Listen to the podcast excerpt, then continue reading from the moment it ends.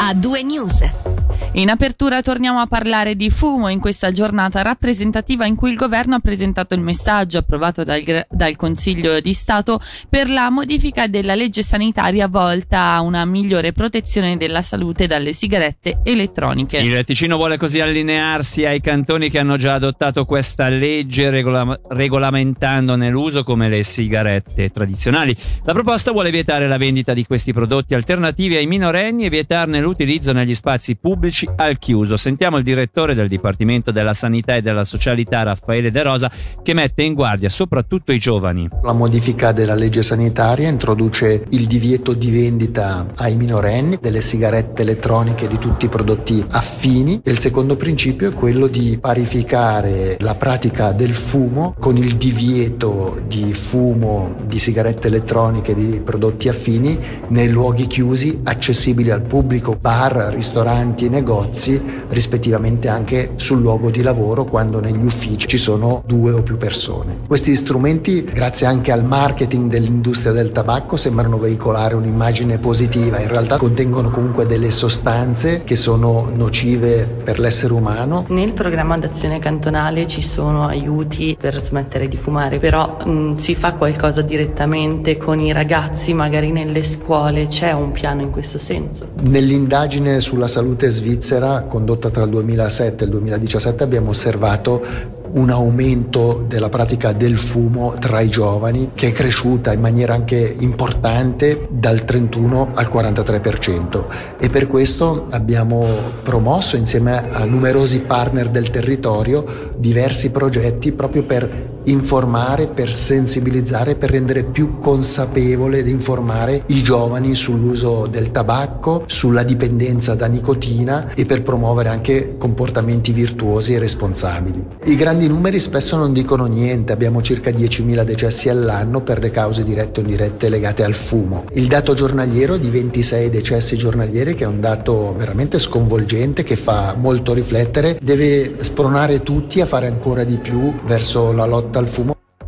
Parliamo ora del caso di tubercolosi riscontrato all'Istituto Pediatrico della Svizzera Italiana. L'ente ospedaliero cantonale ha comunicato oggi che un dipendente attivo nel Sopraceneri è risultato positivo al test ed è stato posto in isolamento. Il medico cantonale, come da prassi, ha predisposto un'indagine ambientale con un depistaggio limitato ai bambini con età inferiore a 5 anni e alle persone con una grave immunosoppressione. Sentiamo Giacomo Simonetti, primario dell'Istituto Pediatrico della Svizzera Italiana in base ai sintomi che la persona aveva, si è recata dal medico ed è stata posta immediatamente la diagnosi. Il rischio è molto basso. Il depistaggio che viene fatto viene fatto a titolo molto precauzionale, uno per la patologia che ha bisogno di un contatto molto stretto per tante ore per potersi contagiare e secondo aspetto questa persona considerata la pandemia Covid e l'obbligo del porto della mascherina in ospedale ha sempre portato la mascherina all'interno dell'ospedale. La tubercolosi è una malattia che si conosce molto bene, è una malattia che in Svizzera si può curare molto bene con degli antibiotici specifici. La persona, per quanto io eh, possa sapere, sta bene. Voi però precauzionalmente vi siete attivati. Cosa avete fatto esattamente? Con l'ufficio del medico cantonale e con la Lega Polmonare siamo andati a verificare negli ultimi tre mesi i contatti che questa persona ha avuto in ospedale con collaboratori e pazienti. Essendo il rischio di contagio molto basso, il depistaggio viene effettuato unicamente nei pazienti a rischio di eventualmente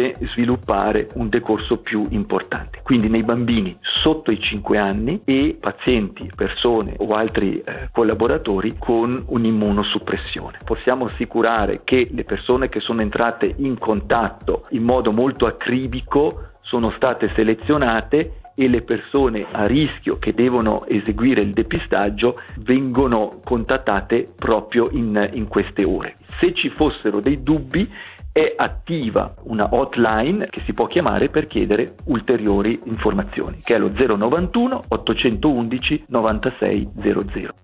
Diamo spazio ora alla politica. Si preannuncia un acceso dibattito in Gran Consiglio per il nuovo calcolo della tassa di circolazione. Il Parlamento sembra essere spaccato in due. Se da una parte Lega e UDC appoggiano la proposta del PPD, il PS e i Verdi potrebbero sostenere quella presentata oggi in Commissione della gestione dal PLR. Anzitutto, dopo aver sentito poco fa il Presidente della Commissione Fiorenzo Dadò, diciamo che oggi non si è arrivati alle firme perché quest'ultima proposta necessita necessita ancora di alcune verifiche sulla formulazione del calcolo. In sostanza i liberali radicali vorrebbero anche loro un abbassamento dell'imposta di circolazione però più contenuto per darvi un'idea portando alle casse del cantone circa 12 milioni di franchi in più rispetto alla soluzione del PPD però con un sistema di calcolo che consideri anche il peso e la potenza del veicolo oltre alle emissioni del CO2. Tornando al rapporto già presentato dai popolari democratici il nuovo sistema prevede una formula basata sul principio paga di più chi inquina di più, oltre ad una tassa base ce ne sarebbe una variabile in base alle emissioni di CO2 fissando un tetto massimo di 80 milioni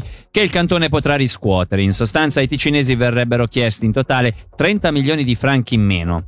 Come ci ha confermato il presidente della commissione, il deputato PPD Fiorenzo Dadò, la situazione sul piano politico verrà definita la prossima settimana. Martedì infatti scade il termine per le firme dei rapporti e il tema approderà in Parlamento per l'ultima sessione a giugno prima della pausa estiva. Il PPD, lo ricordiamo, è pronto a portare al voto i ticinesi a dipendenza di come andrà a finire la discussione. Tema che sta particolarmente a cuore de- all'Unione Professionale Svizzera dell'Auto, sezione Sezione Ticino, l'UPSA infatti si è smarcata da qualsiasi schieramento mettendo in guardia proprio i politici a Palazzo delle Orsoline su una criticità nel nuovo calcolo ritenuto dall'UPSA inaccettabile sul piano sociale dell'incasso da parte dello Stato e in generale sbagliato. Sentiamo perché dal direttore dell'UPSA, Marco Doninelli vogliamo rendere attenti la politica che basare la tassa di circolazione sul valore del CO2 è un errore, è un errore perché eh, il valore di CO2 delle automobili dipende dal tipo di eh, misurazione che è stata fatta, quindi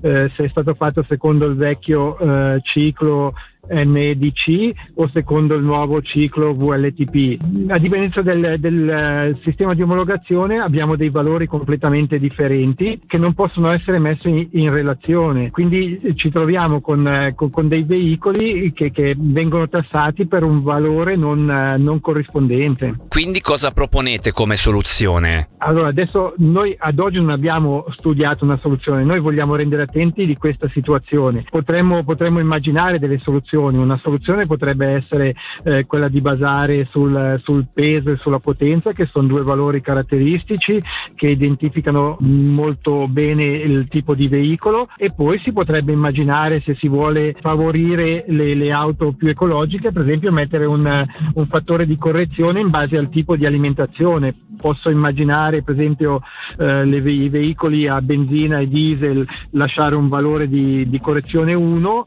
e magari le auto elettriche mettere un fattore di correzione 0,5 per esempio, eh, le auto ibride 0,7, eh, in maniera da avere dei parametri ben definiti e che sono certificati per l'auto. Voltiamo pagina così come l'Associazione delle Polizie Comunali Ticinesi e la conferenza consultiva del Luganese, anche quella della Regione 4 Locarnese Est e Valle Maggia è contraria al progetto di Polizia Unica in Ticino. In una nota ufficiale la città di Locarno comunica che ritiene premature le discussioni su questa riforma dato che non è ancora noto il contenuto del rapporto del gruppo di lavoro che sta elaborando il progetto. I rappresentanti delle polizie strutturate del polo della regione di Locarno vorrebbero piuttosto migliorare la col- collaborazione tra il corpo della cantonale e delle polizie comunali, riconoscendo l'importante ruolo di prossimità prossimità di quest'ultime. Il capo di Castello Sicurezza Pubblica di Locarno, Pierluigi Zanchi, fa sapere inoltre che grazie a un lavoro di approfondimento dei comandi delle rispettive autorità politiche in fase di realizzazione l'accorpamento della Polizia di Muralto nel corpo cittadino di Locarno e di quella di Minusio nell'intercomunale del piano. Ma non solo, la città annuncia inoltre che la polizia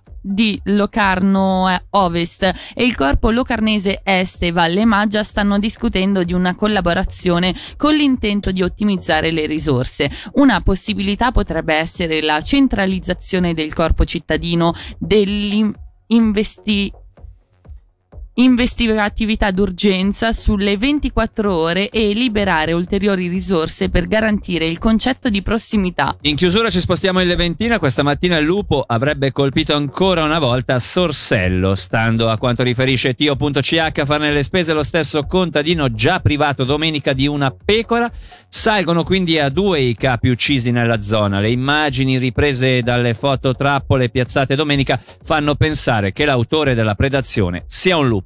E con questa notizia chiudiamo questa puntata di A2 News. Ringraziamo la regia e i colleghi in redazione e voi ascoltatori. Da Selin Lalomia e da Davide Maggiori l'augurio di un buon proseguimento di serata. A2